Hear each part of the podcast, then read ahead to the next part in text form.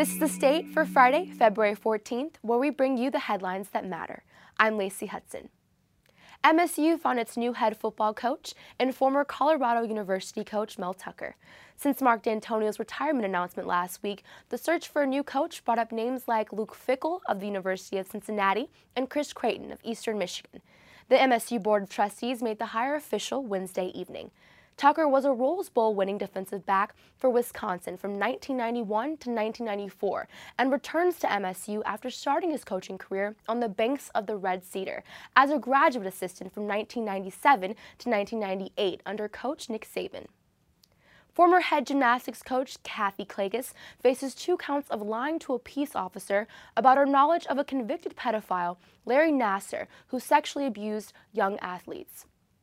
Two women testified this week that they reported Nassar sexually abused them in 1997 to Klages when they were in the Spartan Youth Gymnastics program. They were both teenagers at the time and said Klages told one of them that they'd be in trouble if they reported the incident.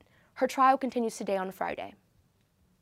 Civil rights activist Joanne Bland spoke at the Hannah Community Center on Tuesday about her experiences in activism, including participating in the Selma March led by Dr. Martin Luther King Jr.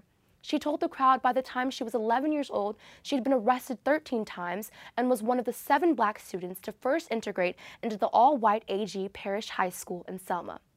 The Dr. Martin Luther King Jr. Commission of Mid-Michigan sponsored the event in an effort to continue to tell the story of Selma, which led to the passage of the Voting Rights Act of 1965.